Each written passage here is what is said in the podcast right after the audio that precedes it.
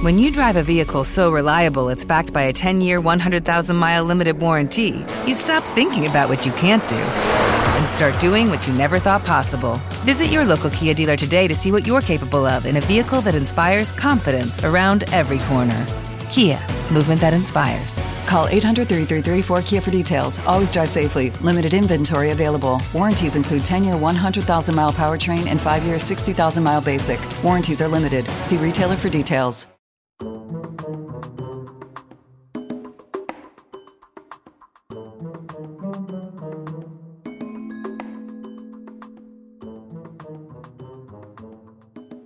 This is Demetria Spinrad, And this is Isaac Meyer. and you're listening to Criminal Records Podcast, a podcast about some of the weirdest cases in true crime history. And I thought today, let's go ahead and end the year on a real feel good crime, a real confusing feel good crime, because the question of whether or not a crime is committed in this episode, and if so, whose responsibility it's supposed to be to actually deal with this crime is going to get a little bit complicated. You know, fe- well, feel good and complicated. I guess one of those is kind of a standby, a standby for this podcast. The other one less so. Yes, this is a one of those cases where we have multiple governments trying to claim the same land at the same time. And the question of which country's criminal code and which parts of that criminal code, because there are different criminal codes that apply to different people depending on whether you're a soldier or a civilian, all of that is going to get fantastically complex. And if there's one thing we love on this podcast, it is an overly complicated legal dispute about a completely insignificant problem. Well, I mean, you say insignificant, but I mean, this is like a, a, a complex, legal, convoluted issue. I have to assume it's about something important because why else would anyone care enough to get that invested in trying to solve it? Well, this is one of our local cases. Both of us have actually been to the location where this crime, if it was a crime, happened. We have actually seen monuments devoted to this incident, and we've read historic plaques commemorating it. There have been songs about it. There have been kids' books telling the story. I've even found pictures of sculptures of the only victim of this international incident, and that victim is one pig. Well, I mean, that's not a, that's not very kosher. But what did the pig do that was so heinous it started an international incident? Oh, we'll get into that. Uh, but yes, this is the story of the pig war. And the pig here is not a metaphor or a name for a territory like the Bay of Pigs or anything about that. I am talking about one pig that did a fairly normal thing for pigs to do in the wrong person's garden that nearly changed the course of history.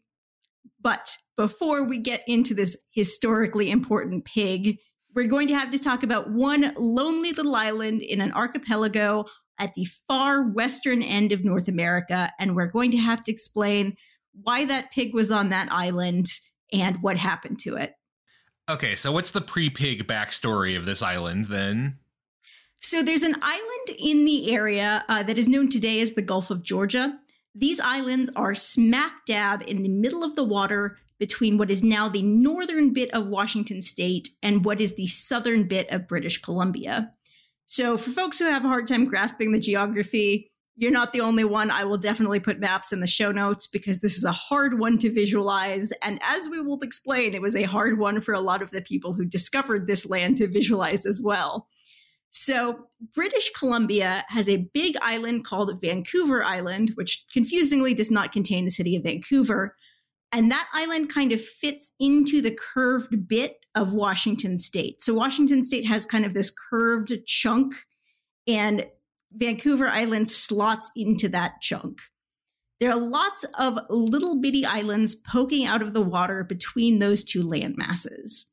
Some of these islands are in the words of the University of Washington Publications in Geology, as small as a city lot and pretty much functionally useless to farm or build on. They've got a lot of awesome names like Skull Island, Deadman's Island, Mummy Rocks, Victim Island, because there are a lot of reefs and rocks that are just under the surface of the water that make navigating this stretch of water a very risky proposition, especially if you don't have modern navigational technology. You know, when this podcast really takes off and we become rich multimillionaires, we should build a giant mansion on Skull Island. Patreon.com slash facing backwards podcast. Help make Skull Island happen. Our supervillain origin story is waiting just a few hundred miles away. But there are some islands in this archipelago that are big enough that there's actually value in the land. And uh, like I said, a little bit hard to describe in podcast format. It's tricky for cartographers to get this right when they're sailing around the Gulf and they don't have an aerial view of the layout or modern technology that will help them map out exactly where they are in this uh, confusing and unmapped region of the world. The island that we are going to be talking about today is now known as San Juan Island. It is the second largest island in this smattering of small islands. It has a total landmass of only 55.39 square miles. Most of its shores are elevated rock, which are pretty bad places to try to get off a boat, but it does have an unusual number of bays that make decent harbors. And that's what's important to the explorers who are traveling around this area by boat. I mean, San Juan Island is lovely and, you know, a wonderful place to visit. And you shouldn't go because there are too many goddamn tourists already. And I want it to be quieter when I'm there. But before we return to that, why are all of these places named like cool, like pirate islands? Uh, wh- yeah, this is Washington State. We're not that exciting. So the guys naming these islands had a lot to get through. And by the time they made it all the way to the Gulf of Georgia, to be quite honest, they had used up a lot of their better name ideas. I should say, for the sake of clarity, these are the names that European explorers gave them. Coast Salish people who'd been living in the territory for a very long time were already very familiar with the archipelago, already knew where all of these islands were, and had their own place names for the islands within it. But who listens to the people who actually live in this area? When European explorers reached the West Coast, they started mapping out these islands and trying to claim bits of them without much input from all of those folks who knew where everything was and already lived here. Quite a lot of imperial powers at the time were basically doing this, going around trying to map and name everything that they could get their hands on. Uh, and there was this massive rush to for everyone to just kind of come in and grab as much of the new world as they could for themselves. Spanish, Russian, and British explorers all started nosing around the area. And then when American declares its independence in 1776, the leaders of this new country pretty quickly start thinking about how they're going to expand westward. But all these cool, ominous sounding island names have probably tipped you off at this point. This particular archipelago is not for the faint of heart. Spanish explorers are some of the first out of the gate in the attempt to map and claim it.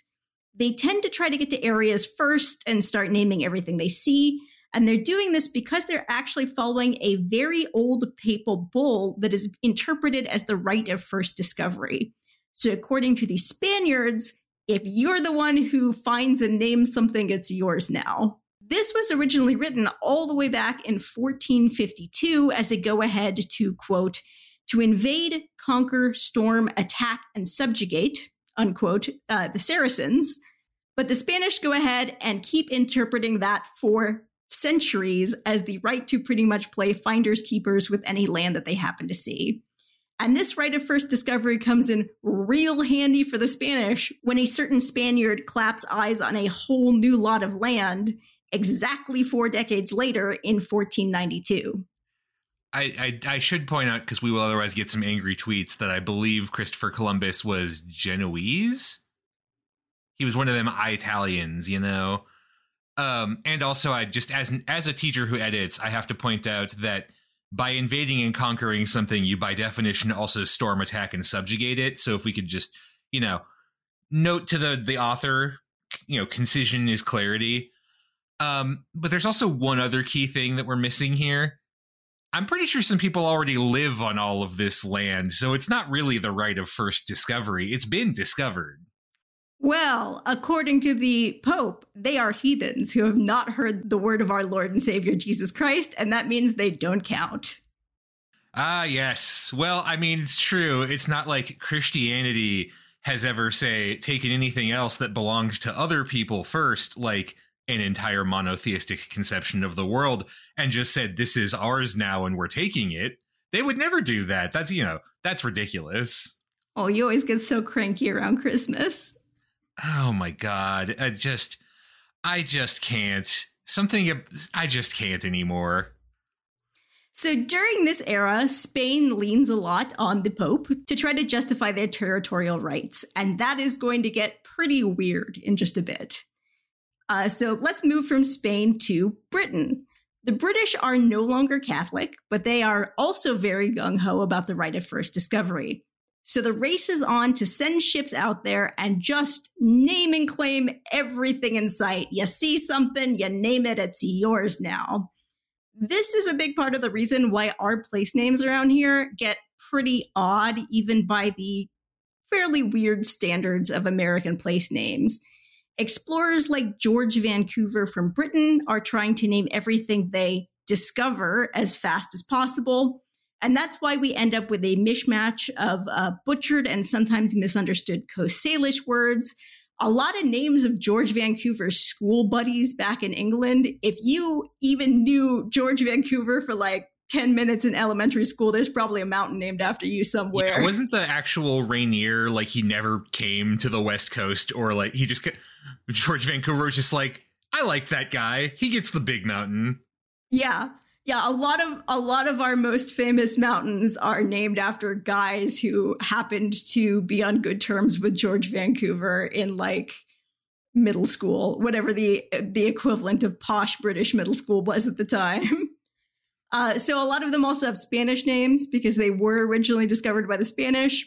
And then, of course, we've got our descriptive names that tell you that the guy who spotted them was having a bad day. That's how we end up with names like Deception Pass and Cape Disappointment.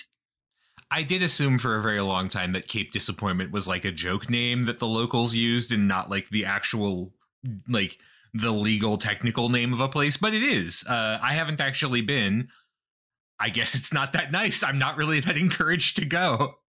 Well, if you're sailing around trying to spot things from your ship and name them as fast as possible, and you sail around that cape and you see a lot of fog, I imagine it's fairly disappointing.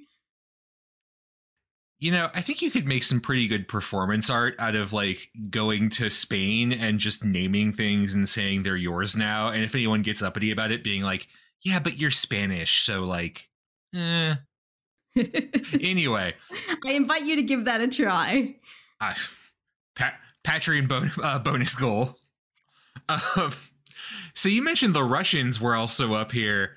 Why don't we have more things named uh, St. Petersburg Island or Potato Vodka Land or other offensive stereotypes about Russians? So, Russia is also expanding during this period, but it has a slightly different directive than England and Spain because Russia has a different set of problems they already have a massive amount of land and not enough subjects for the czar to really get use of the land that they already have. So, Russian expansion in this period is more of a play for workers than it is a need for even more land, especially northern land that is very cold and hard to work for a lot of the year. So, their attempts to grab a piece of the Americas, uh, they end up risking biting off quite a bit more they, than they can chew. Russia would love a piece of that sweet, sweet American fur trade, but they end up having a hard time bringing over enough colonists to settle any land that they claim. And then once they manage to get some colonists onto the continent, they have a really hard time supplying those colonists with enough food to last the winter. The Russian expeditions have a particularly rough go of things. They have some shipwrecks they end up with difficulty navigating up rivers and you can't claim anything that you didn't see so you have to send your boats upriver to continue claiming things. They also like i said have a lot of problems supplying the settlements that they have further up north in alaska. I'm really bummed that we couldn't spend more time on this because it is amazing and i'm trying to get you to, to do a history of japan episode about this guy at one point, they have to send an extremely kooky bureaucrat to beg a Spanish settlement in California to do them a solid and break the rules about not trading foreigners, about not trading with foreigners so they can send some food up north to the Russians. I don't have time to get into the history of that whole disastrous expedition or the fact that that guy attempted to declare a one man war on Japan on his way home. Please do an episode about this I man. Actually, I am literally working. I, I didn't do a whole thing on him, but there's a history of Japan episode on smallpox vaccination because he's part of the reason that that uh, vaccine uh, information was transmitted to Japan. That I think will be out a couple of weeks after this goes out. So he also helped keep people from dying of smallpox. So that's nice. hey, you win some, you lose some. That was Oh. not the only thing he was attempting He- to transmit to Japan. That was the only thing that successfully made it over. He didn't try to do it, it just happened by accident. So, Russia does not have a lot of luck in the Pacific Northwest. It decides to concentrate instead on its Alaskan territory. Um, that doesn't go super well in the long term for Russia, but they get a little money out of that land deal in the end. Yeah, and I mean, there's not like there's anything valuable in Alaska where they would have been, you know, kicking themselves for giving it up. So, but you mentioned something about colonists. I thought we were just allowed to go around here and name things and say they're ours now. Why do we need colonists then? So, as the imperial powers hash things out through a series of conflicts and then treaties ending those conflicts, they realize it is not enough to merely call dibs on the land. Uh, especially because if everyone is sending their explorers out at the same time, a bunch of them end up claiming dibs on the same land at the same time. And because communication is not instantaneous, they then have to go back to their own countries and then tell the other countries what they've discovered. So it turns into a big mess of everyone attempting to call dibs on the same territory because they sailed by it in roughly the same year. Britain and Spain happen to have this problem a lot in the Pacific Northwest. They try to call dibs on all of the same places.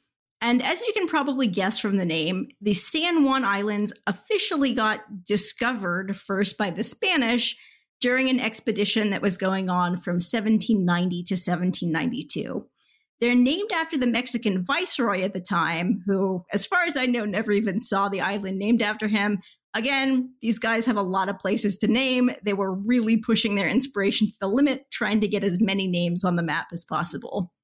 But while the Spanish were doing that, also in 1792, George Vancouver, who was an English explorer, also visited the three biggest islands in the archipelago. And the Hudson's Bay Company, which was an English corporation, briefly occupied the area. So both nations want this territory, and they also want a lot of the other islands all up and down the west coast. While the Brits want the right to trade freely with the Spanish, the Spanish are not too keen on trading with the Brits. Remember how hard that Russian guy had to work just to get some food from the Spanish? The Spanish have a kind of no no trading with the other colonial powers policy. A spat over the seizure of some vessels very nearly leads to war at one point, especially when Spain pulls out another papal bull, this one from 1493, claiming that the Pope already granted them the right to claim this territory during a border dispute with Portugal 300 years ago. So, how would a pope 300 years earlier, who had no idea these lands existed or probably thought they were in China or something, decide that Spain owned them?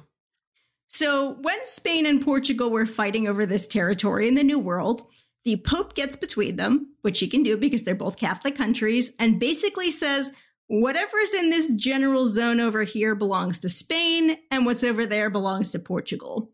The San Juan Islands, like pretty much the whole west coast of the US, fell into that very vague zone that the Pope came up with. So, according to this idea of dividing up the land, it doesn't really matter what's there. It just means that the Pope sort of waved his hand over the map and went, all of this belongs to Spain. And I'm sure that was very convincing for the British. The you know, the, they heard the argument of this leader of a religion we don't follow anymore because we're Anglican now. Said 300 years ago that this land belongs to Spain. They just packed it in. Said sounds fair. The English are not having any of this papist nonsense. They have been all in on the right of first discovery so far, but now they changed their tune. Now they're claiming that the right of sovereignty should apply. To claim land, you need to be able to occupy it with actual people living on the land. And uh, that means you have to import some colonists over instead of just naming it after people who live on the other side of the world. And of course, once again, neither side is particularly interested in the rights of people from the actual Nootka Nation who had been living there the entire time. So here is the compromise that Britain and Spain come up with in what is called the Nootka Sound Convention. So both nations are free to make use of the Pacific for navigation and fishing. So no one else's boat is going to get seized for being in the wrong stretch of water. Both nations are free to trade and settle on land that is unoccupied. Once again, big air quotes around unoccupied there, my good Christian fellow. As part of hashing out the details of who gets which bit of land, Spain proposes that the Strait of Juan de Fuca should be the dividing line between English and Spanish territory, and that the dividing line should run to the west of the islands, uh, which would be in what we now call the, the Haro Strait, instead of to the east side, which is what would be called the Rosario Strait today. Britain, on the other hand, thinks the border should be just a skosh north of San Francisco. So that's a lot of space up there. If I'm doing my Washington state geography correct, the Strait of Juan de Fuca is up by the border with Canada, San Francisco, you may have noticed, is not next to the border with Canada. Uh, so who wins that? Who wins that one? They actually do not come to an agreement. Wait, how though? I've been to the San Juan Islands and I've seen the pig war stuff, and I know it's not a war between Spain and Britain.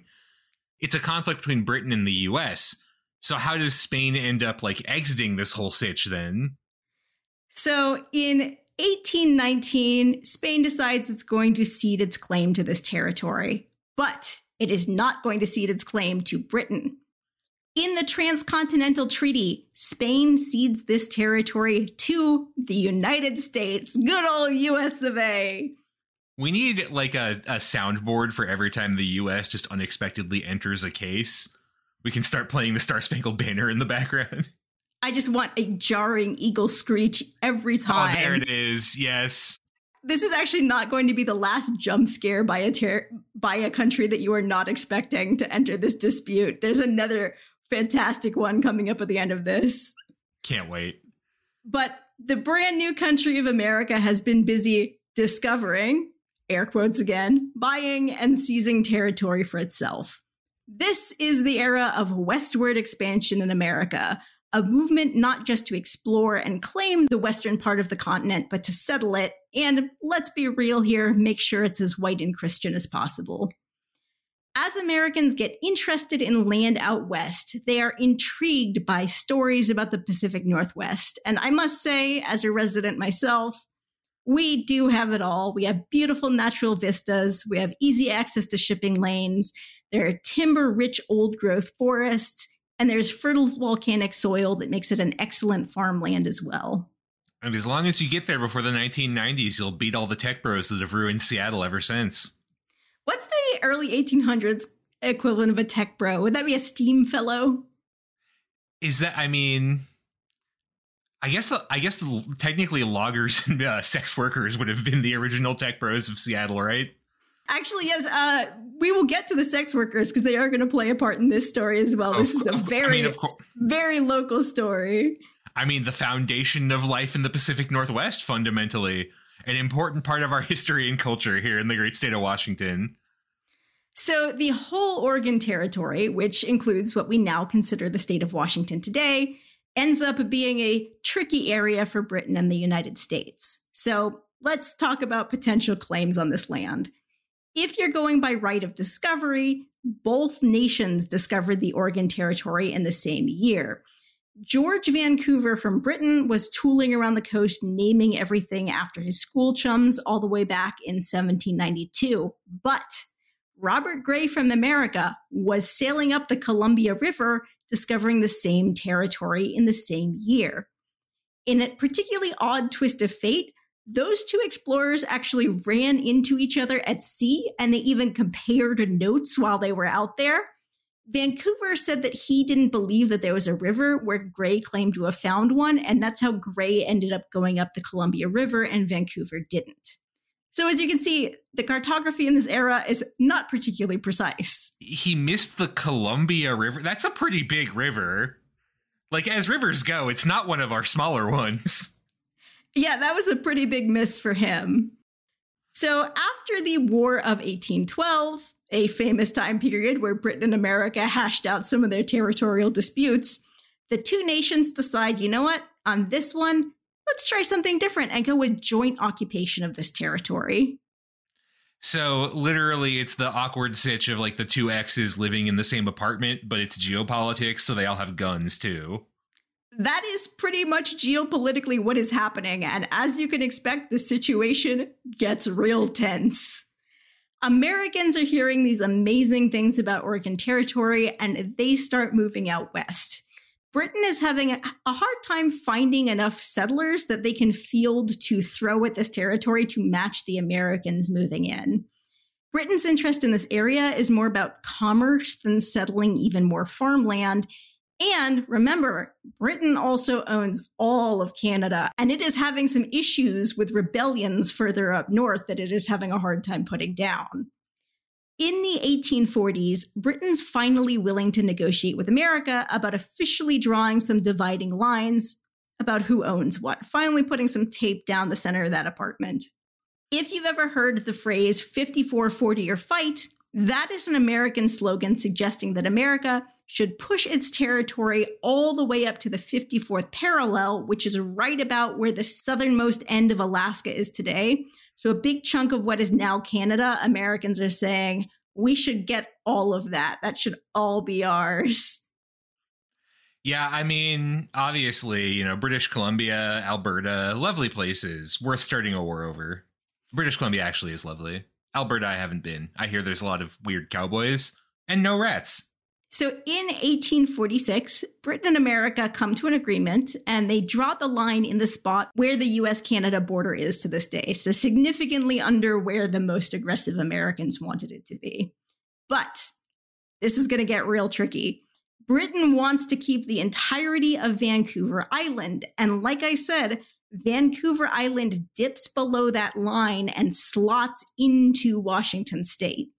And America says, okay, fine, I will agree to this. America says we will draw the dividing line through the major channel of water between the mainland and Vancouver Island. Wait, but there are islands in that major chain, uh, that major channel of water, including the San Juans. You can't just draw. Where does the line go? Where does the line go, Demetria? Where does that line go? The treaty just says that the border goes through the major channel of water, but it does not clarify whether it's going to run through the water on the right or left side of those islands. And Haro and Rosario Strait are about the same size. Neither of them is the major channel. All of this arguing is holding up signing a really important treaty between America and Britain. So the two sides say, you know what? We're just going to go ahead and sign it the way it is. And we're just going to say officially the islands are still in dispute. Everything else, we just need to clear this off our plate. So, all of this has been a very, very long lead up to what is about to kick off. Britain and America have mostly agreed that they are going to stop cohabitating on the same territory, but neither side is clear on who owns the islands and neither side wants to give the territory up. So while these nations are squabbling, the citizens of the nations are going ahead and moving out to these islands.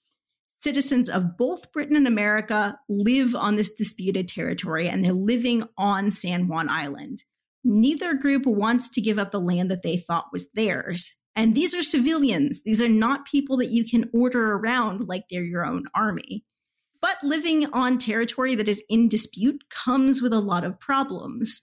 You very quickly start running into problems like whose laws are we even following around here and who's in charge of enforcing those laws.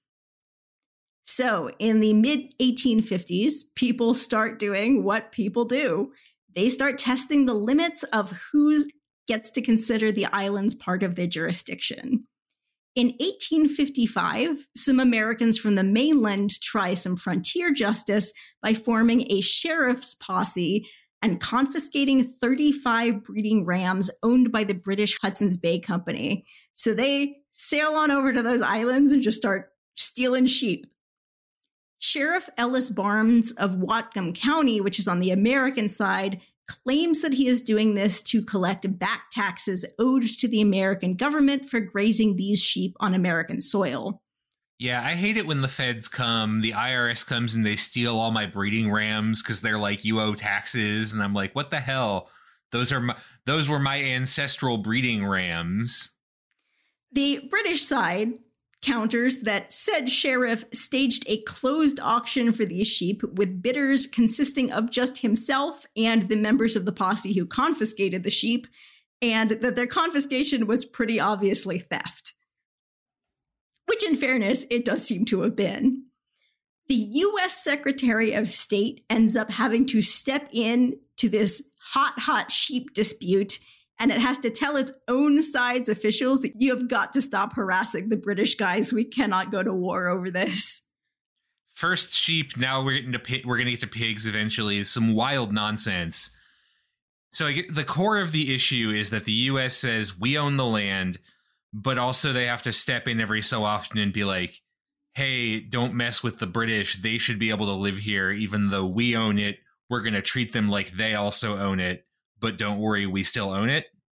Yeah, you can see this is not a long term sustainable solution as more people are moving onto the island and there's more potential for disputes about who owns what.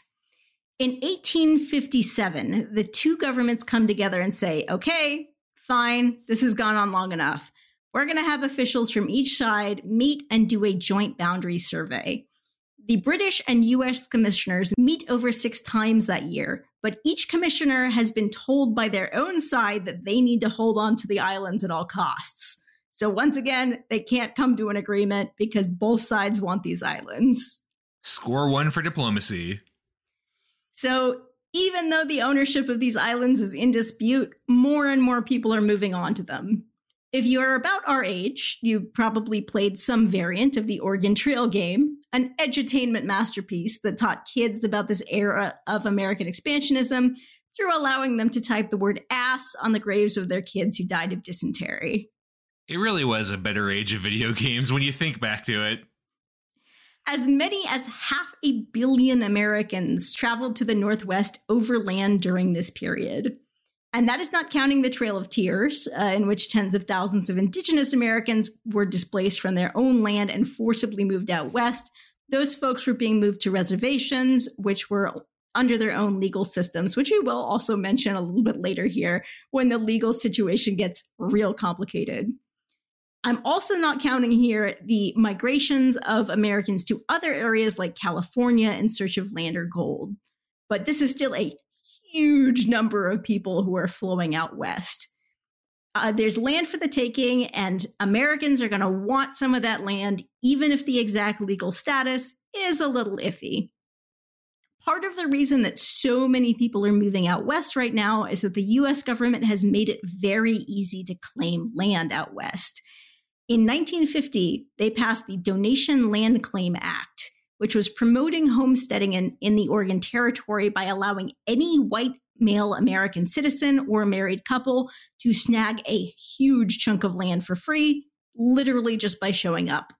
And even when that act expires, Americans can buy land for a buck 25 an acre. Pretty good deal, even with conversion. Yeah, man, that's a that's pretty wild. That's very cheap. And if that is not a good enough reason to move out west, in 1858, a prospector strikes gold on the Fraser River, which is a river that is technically in British Columbia. But its watershed goes right into that strait that has been causing so many nations so much trouble. And now we finally get to our criminal, or is he, in this story. An American man named Lyman Cutler decides to head over and get in on the gold rush. He ends up on San Juan Island, which can be a tough place to spend the winter, but probably not as tough as panning for gold in the middle of the winter in Canada. And he decides, what the hell, I'm out here. I'll make my home on this island. When the 18 when the 1859 planting season rolls around, he gets started on a nice crop and he plants some potatoes, which grow pretty well out there. He can plant them based on, you know, cut up bits of old potatoes. Pretty safe bet.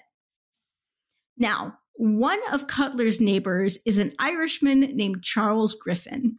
Griffin has been hired to run that sheep ranch on the island that was the cause of so much dispute back in 1855. Griffin doesn't just run the sheep ranch for the Hudson Bay Company. He also keeps some animals of his own, and he lets them wander and forage for food on their own. You know, these hipsters and their free range meat, they've been ruining the Pacific Northwest for, I guess, literal centuries at this point.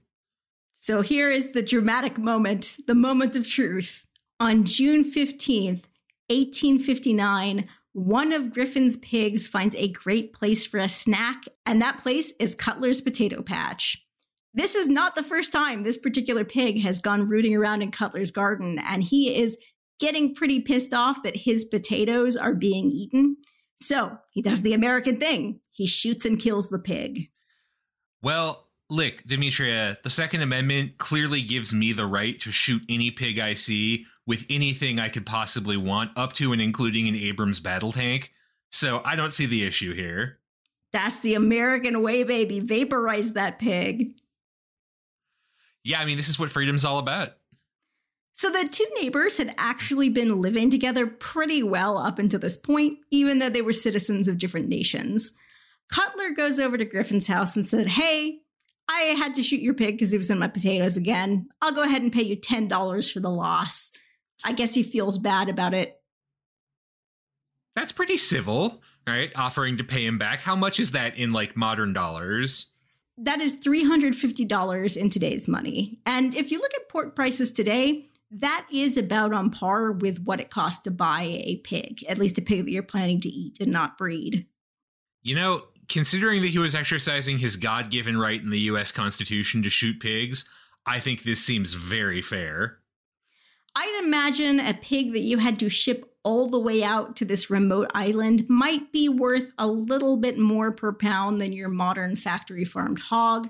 But it does seem like Cutler is attempting to do the right thing here. But Griffin is pissed about this. He is pissed off at these Americans who keep showing up on the island, claiming land, and making free with his livestock. So he says, no, no, this pig is worth $100. Now, I'm not great with math. Uh, I'm doing a little, a little, little paperwork in my head here, and that seems a little exorbitant. Yeah, that is over three thousand five hundred dollars in today's money, and there are not many pigs in the world that are worth that kind of dough. Yeah, I mean, I don't eat a lot of pork.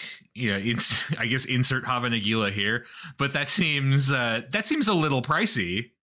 That is a ridiculous amount to pay for this pig. And Cutler pretty understandably takes offense about this. I mean, he was a random drifter who has just started a subsistence farm on this island. He does not have $100 to spare. The most famous, although possibly apocryphal, account of this argument has Cutler saying, It was eating my potatoes, and Griffin responding, It is up to you to keep your potatoes out of my pig truly two adults handling a situation as best they can to diffuse tension and just really demonstrate their shared understanding of good principles together. Turns out that doesn't go over very well.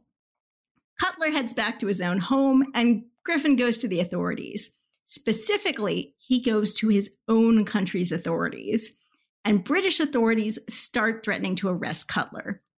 So here's where our actual criminal record comes in if this is American territory, then American authorities should be in charge of settling this dispute and arresting Cutler if he did commit a crime by shooting the pig.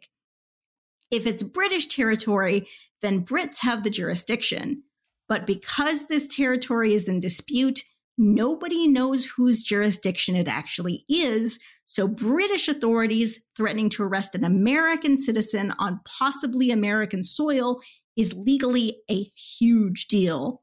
And what's more, this incident prompts the British authorities to start saying they're going to evict all of the Americans on San Juan Island as trespassers, even though those Americans say that America has given them the right to be there.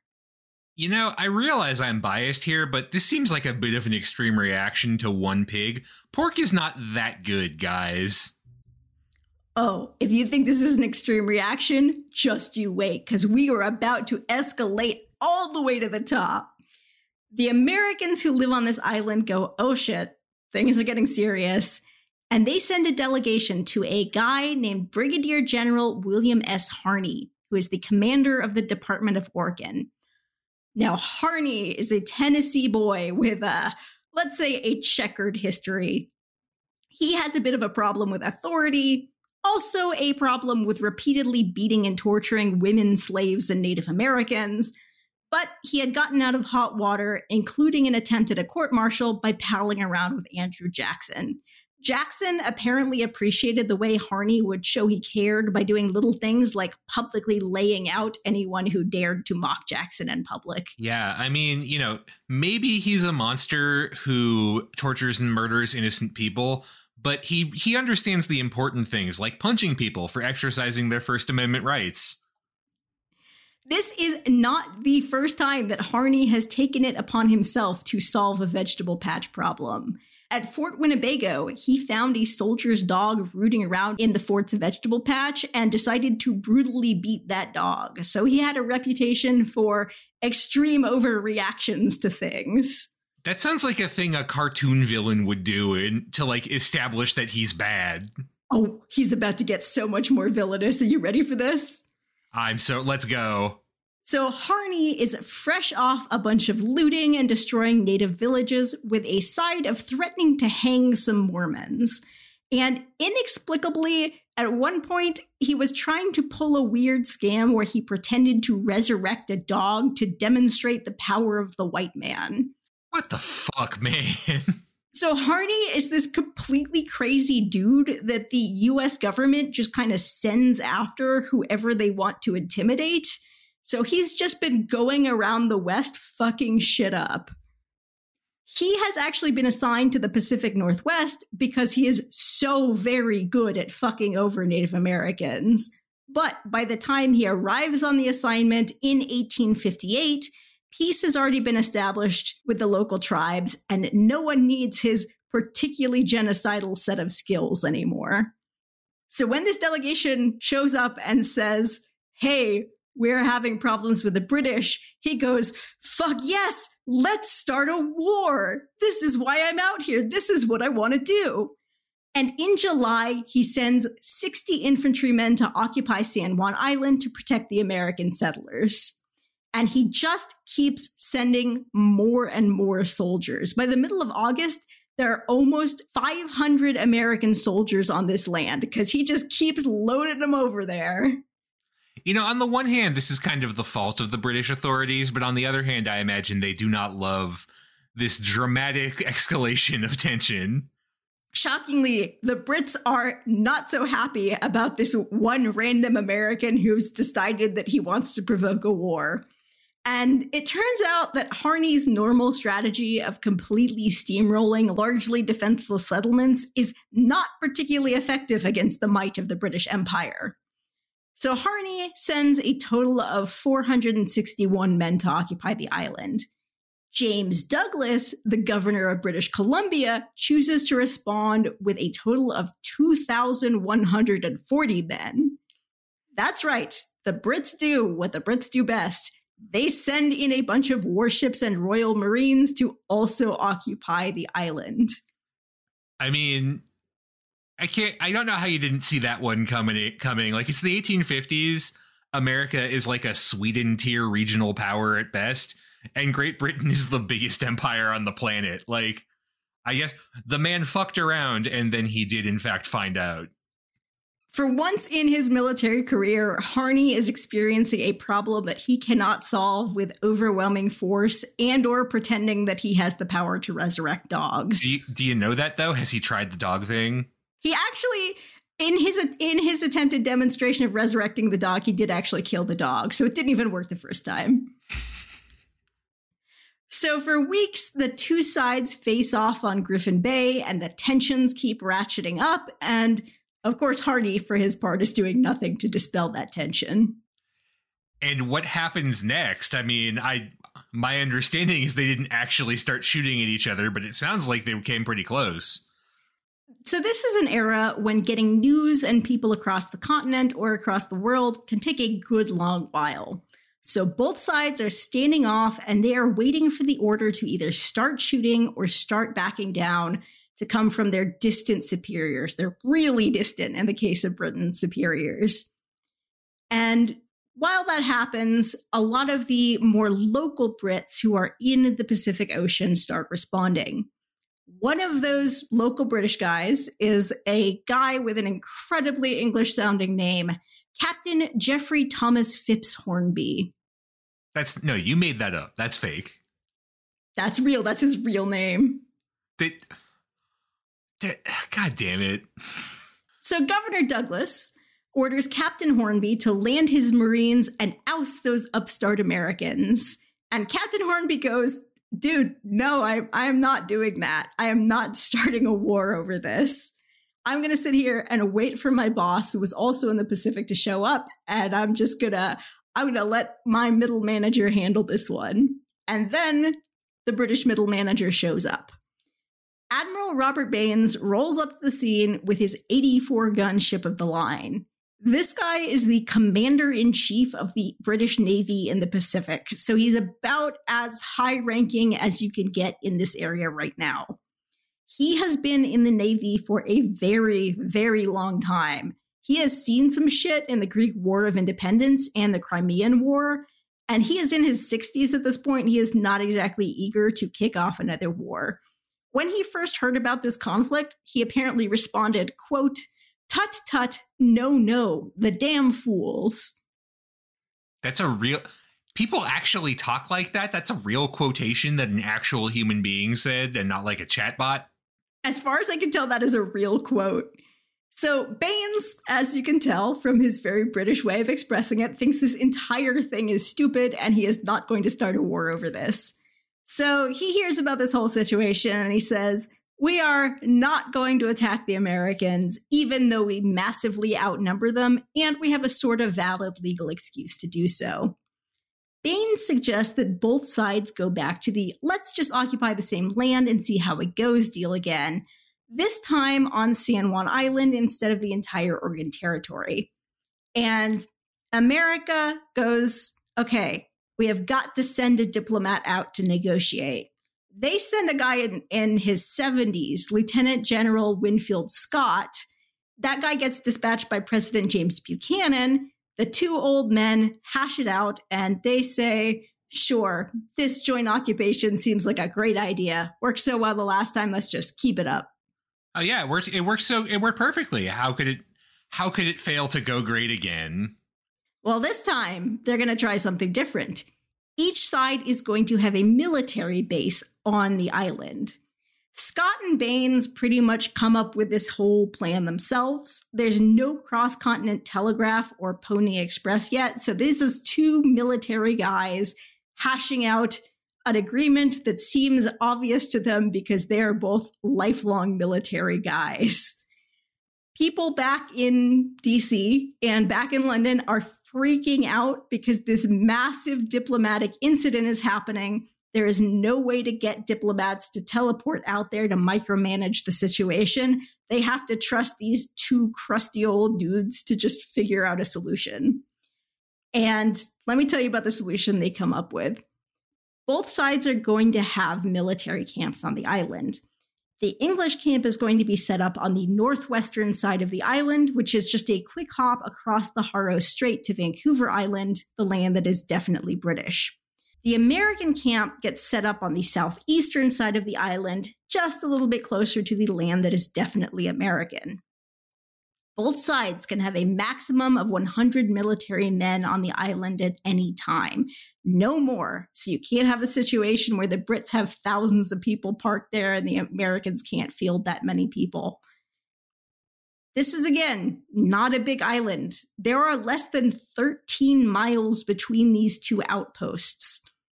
Both sides are going to build some permanent structures on the island. Some of these actually are still standing today. You can actually visit these camps today. and they dig in and they plan for a long occupation. And then both sides just sit there. Each side agrees that they only have jurisdiction over their own citizens. They can remand a foreign lawbreaker to the authorities of their own government, but the Americans cannot legally arrest or punish a Brit and vice versa. This causes some problems because the behavior of military personnel is actually covered by different legal codes than civilians, even if those civilians are under martial law, meaning the army is enforcing the law. There were two jurisdictions on the island before British law and American law. Now there are going to be four jurisdictions on the island. And which one you fall into depends on who you are. So you can be a British member of the military under British military law. You can be a British civilian under British martial law. You can be an American member of the military under American military law. Or you can be an American civilian under American martial law. And to make things even more complicated, because the British military members on the island are technically members of the Navy who are hanging out on land, they are not subject to the naval articles of war because those are rules for men at sea. They're not at sea, they are on an island in the middle of the sea. So the law that technically applies to them is the Mutiny Act. And all of this is over. I cannot stress enough, I stress this enough. An island that is admittedly very pretty, but is not that big, does not have a lot of great farmland, a couple of nice ports. Today there are some very good restaurants. Not the kind of thing that would make or break one's make or break one's country though. Yeah, 55 square miles of fairly decent farmland. There are some other islands in this archipelago, uh, like Orcas Island, that are pretty nice. But uh, all of this fighting is over not really the most important land in the world, let's say. So, if there's one thing that we love on this show, it's a crazy legal boondoggle, which it seems like we have here. And this seems like a situation that's going to be a little bit unstable given what's going on here. So, how long does this very confusing joint occupation of the island actually last? Well, once this is set up, tensions mostly calm down and the two sides occupy the land in peace. And this situation continues for 12 years. So, folks who know some American history might be doing some calculations in their head. Some momentous things happened in the next 12 years, including the Civil War in America and various colonial wars in the British Empire. And while that's all going on, a hundred dudes from each side are just camping out on this island. Yeah, can you imagine like you sign up to join the US military because you're like, I'm gonna go fight to expunge one of the fundamental evils of this country and just you know help it turn a new leaf and they're like sounds good. Here's know here's your ticket to the middle of nowhere. Uh enjoy you know enjoy your your multi-year tour of duty in this useless island that we only care about because of one pig that got shot yeah, for the folks who are hanging out on this island, the only real enemies are boredom and despondency, and occasionally scarlet fever. That's a big problem on the island. So, to keep things lively, the two sides start inviting each other over for special occasions. The American camp hosts the British on the 4th of July. The Brits celebrate Queen Victoria's birthday with the Americans. They start getting pretty cozy with each other, and occasionally they get a little bit too cozy because we do have a record of a fellow who was a bugler named George Hughes. He was working for the British, but he gets so buddy buddy with the Americans that he decides to walk off the English camp and start bugling for the other side. This causes another diplomatic blowup, and that is eventually resolved by pretending that the George Hughes bugling for the Americans might not be the same George Hughes who was bugling for the Brits, and sending Hughes to a different American fort off the island and just deciding that he was American now. That's what freedom's all about, baby. But then things start getting a little spicy because there are more and more American settlers moving onto this island, and they don't like having to live under American martial law. By now, these folks are officially Washingtonians, and they want to do what people from Washington love to do drink local whiskey and sleep with loose women. It's our state motto. No, it's not. Or maybe it is. You don't know. Nobody knows. Nobody.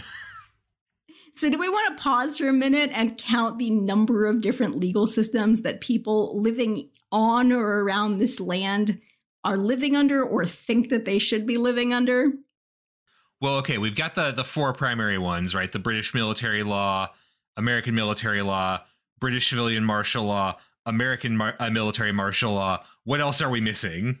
So, in addition to that, and in addition to the fact that the British military law changes when its military gets on a boat, we also have American civil law happening in Washington state. We have British civil law happening in Canada. We have American laws that apply to reservations, and there are actually quite a lot of reservations around this area that are reachable by boat. There are also British laws applying to British reservations.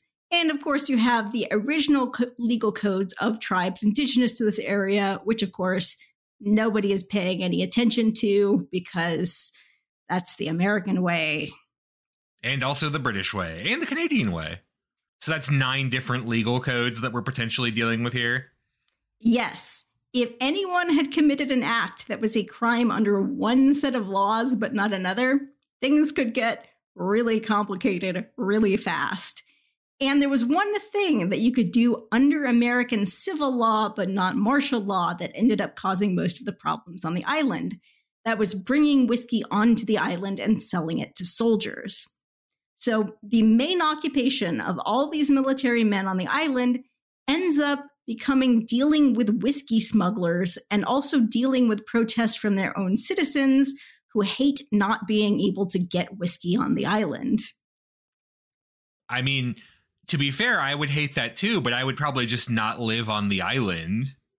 And as I jokingly alluded to, sex work is at this time legal in Washington state, but it is not legal on San Juan Island. But there are sex workers moving to the island and trying to start a business there.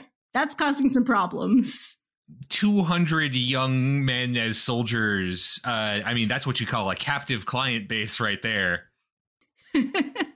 a remarkable amount of the history of Washington State is the history of sex work because the uh, the gender ratios were so extremely skewed, and even by the standards of Washington State, the gender ratios are extremely skewed on this island because of all the military men.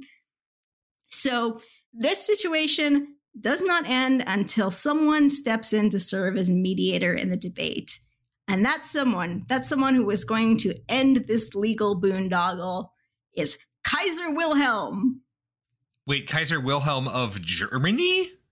That's right, baby. What? What? In 1871, uh, Britain and America finally get together to sign the Treaty of Washington. And what they decide is that they clearly cannot come to an agreement on this one. So they are going to make the Emperor of Germany referee it for them did they just throw a dart at a map and be like, let's go with this guy? well, it would be a while before Germany really ruined its reputation for dividing uh, up territory. yeah, that is true. So the Kaiser decides he is going to go ahead and draw the boundary line through the Haro Strait, and he's going to give this territory to America. In November of 1872, the British officially withdraw from the island. They leave behind a few guys who were quarantined for scarlet fever and had to make, make their way home later. They also leave behind quite a few civilians who just kind of become American because they continue living on the island. Some of their descendants actually still live on the island to this day. And that is the end of the occupation of San Juan Island. Uh, it is remembered today as the greatest war that America never fought. I mean, we've we have fought a lot of wars, but it's true we haven't not we haven't not chosen to fight many wars in our day. Yeah, so this is actually something that does get talked about uh, quite a bit as sort of a nice story of a conflict that didn't happen, a war that actually was successfully averted. And we don't really have a lot of moments like that in American history. Um, so, what are your thoughts on the sentiment of memorializing the war that didn't happen? I mean, I think a lot of the reason the pig war story is so popular around here, why it's so big on San Juan Island, is also because of the American relationship today with the UK and possibly to a greater extent in Washington with Canada. Like, one imagines that yeah a lot of what a lot of in that same way that history is always a response to what's what we're dealing with today a lot of that kind of oh isn't that nice they you know that sentiment is kind of grounded in knowing today what our relationship uh, in the United States is with Canada and with uh, with Great Britain. Um, I'm not saying that like it wouldn't have mattered otherwise, but I think a lot of the reason the story is kind of told in this very feel good way is uh, is because of that. Because instead we handle our disputes today with those countries through hockey, or in the case of the UK, through seeing whose uh, whose national football slash soccer teams can be worse. Yeah, it is. It is definitely true that uh, America is a country with a very contentious history of of who we allow over our borders. Um, but a lot of Americans, even Americans who aren't very friendly about things like immigration, are quite proud of the fact that that uh, there's such a peaceful relationship between America and Canada. Uh, we don't even technically need a passport to go to Canada. You can get an enhanced driver's license in Washington state that lets you go to Canada. Yeah, I mean, I think a lot of the a lot of that um the popularity of the story I think does come down to kind of the racial politics of it and the perception of like, oh, well, these are two white countries working out their differences in a very civilized way. Um, one imagines I am not, you know, as familiar with Mexican history. It's not really taught in the New York State curriculum, and I've had to mostly self teach it and I know we obviously we did fight some wars with Mexico, but uh, if you want a very different look at what the relations between two countries can look like, that's a that's an illustrative example where they're not quite treating each other as equals in this very nice way, this very British way. Tut tut. Tut tut. I say, old boy. I can't do the accent. So I thought this would be a great one to end the year on because it's a great opportunity to have a discussion about history and especially about historiography because the question of how you fit a story like the pig war into a greater narrative of history there are a lot of different angles you can approach that from my dear history professor. Would you say so, that this is the story of uh, great men who shaped history with their decisions uh, I would say, and could, could, you cut in the Internationale behind me for uh, the actual final audio of this? Uh, I would say this is representative of the fundamental tensions that lie at the heart of international capitalism, being uh, worked out and revealing the kind of faultiness of the fundamental structure, um, but temporarily being adjusted for by the over- the overall superstructure of the capitalist economy. Um, but really, kind of revealing the fundamental weakness that would, of course, later be exploited in the First World War leading to the rise of socialism and, of course, the inevitable triumph of the workers. All right, comrade. I mean, it is an interesting question. Um, for those of you who aren't don't know the term or forgotten, historiography is the study of how we talk about history. Um, and there's a couple of different ways to do it. I was joking, but Marxist his, Marxist historiography, reading ev- all of history through the lens of like class interaction, is one popular form of historiography, less so today, but there's still kind of a, a strong core out there. I would say uh, actually, I'm not really a big fan of Marxist theory, but if you're going to apply it to anything, this land dispute being caused by the fact that both sides had a commercial stake in the islands might actually be, be one of the better applications of it. I mean, just don't want to go too far down into this tangent. Marxist historiography, I think, is useful in some contexts. There are interesting ideas to be gleaned from it. Um, I always have trouble with trying to read everything through the lens of Marx because not all of human history is economic. Um, but you know, similarly, there's other like the great man theory is the another classic historiographical theory that it's famous people who move events and you know that's really the they're the ones who shape history. That's much less popular today in the academic world but i think still has a pretty big following outside of academia. Yeah i, would i would say so um, because the great man theory fits really naturally into sort of the way we tell stories with a with a protagonist who has all the agency. However i would say uh, while a bunch of high ranking men ended up being the ones to decide the course of this conflict, I would not call many of them the great men of history.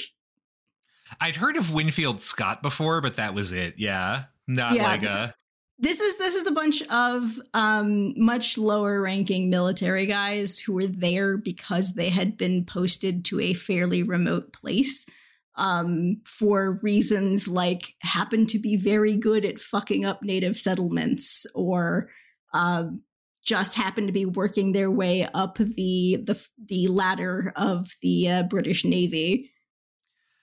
I'm going to say the correct historiographical reading of this incident is through the lens of the Hegelian dialectic because nobody actually understands Hegel and therefore no one can prove I'm wrong.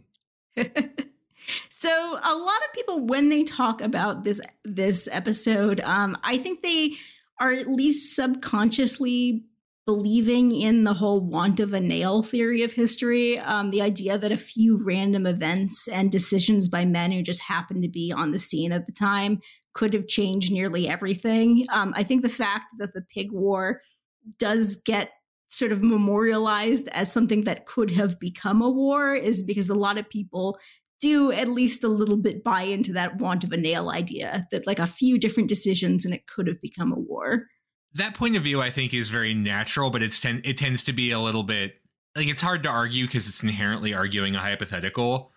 For example, you know, you can say, "Oh, this could have turned into a war." It certainly could have turned into a shootout between the two sides. That doesn't really determine how this news would have landed in Washington D.C., where there's already a lot of concern in 1859 about the potential, you know, the p- political issues in the U.S. They're going to turn into a civil war that doesn't say how it's going to land when it gets to London finally, where Britain is already involved in both the Second Opium War and heavily financing uh, the like Civil War, the Taiping War in China. And that's just off top of my head. I'm sure they had a bunch of other shit going on too. Oh, they were doing a little light atrocity in Africa too. Um, so I'm I'm always a little bit skeptical with that, just because I'm always, I mean, I frustrate my listeners, my students, everyone with this. Hypotheticals are hard. They're dangerous. It's you know, you're inherently making an argument about something that didn't happen, which means you don't really have any evidence. You have supposition at best. So you're kind of coming down on the side of uh, larger forces are moving throughout this story. Um, what happened might not have happened over a pig, but it would eventually have happened over something. But the outcome probably would have been fairly similar because of everyone's uh, everyone's sort of investment in a certain outcome. I mean, I would say that it's impossible to say for sure how things could have been different, but it's fairly easy to see why this, you know, why this was resolvable in the way that it was given the circumstances and that that has more to do with kind of larger forces that are at play in the US Canada relationship than the actions of any two people who happen to be involved or the class revolution or whatever else. So have we, have we missed any sort of major uh, major strains of interpretation you want to get in there? I mean, who has the time, honestly? Um I mean, I think this is something that is always you know, the idea of historiography is always a little bit tricky because people, yeah, there's always a, a, tendency to try and treat history like it's this kind of magic thing we can divine answers from. Yeah, that's the the line about those who don't know history are doomed to repeat it. But you also have to be aware of what your limits are when you study the past and how much you can really divine from lessons that are from different places, different times, different people. I don't know. I'm it's complicated. I'm skeptical about everything. That's what history is all about. Be skeptical. and with that note, before we cap off this year by breaking the Mutiny Act, should we uh, give a shout out to the generous patrons who supported us this year? We're really, really grateful for you. Um, and tell folks where to find us? Absolutely. Uh, and I totally have the intro outro sheet open and ready to go because I'm prepared. Uh, most importantly, I guess don't look for us really on Twitter or Facebook because we have presences there, but those websites are kind of a mess. But do look for us on tumblr.com slash blog slash facing backward. That's right. Uh, go ahead, give us a reblog, send us an ask. Uh, one lovely person already sent us a great ask about a about a uh, character from history I've been trying to research. So uh, once again, find us on Tumblr. We're facing backward. And you can find us on Patreon at patreon.com slash facing backward. Our generous patrons who pledged at the shout out tier are Jan Leonard, Stephen Elkins, Martin Oliveira, Clark Canning, Ian Kellett, Matt Haynes, Jackie Frostocker, Monkey Sack, Alayla McCulloch, Kieran Murphy, Peter Wales, Robert Prine, William, Arno, Jonas Brandis, Nicholas Kroll, Jerry Spinrad, Jared Stevens, Jeffrey Dwork, Stefan Frushka, Joshua Kane, Robbie and Cat, Jacob Key, A House is a Perfectly Cromulent Mascot, and The Fish I Catch are Rhodes Scholars compared to Samuel Alito, Schmuck. You can also find us at facingbackward.com where you can find out more about uh, this show. You can see all our crazy notes about, well, really, Demetria's crazy notes about fighting over weird bits of random territory and also surprise Russians. Uh, until next year, folks, thank you for listening. Again, thank you to our patrons who support the show. Um, and we'll see you all in 2023. Yeah, that's right. We're a history podcast, but we're going to the future. What do you want to start a war over? The Hegelian dialectic. I'm cutting you off.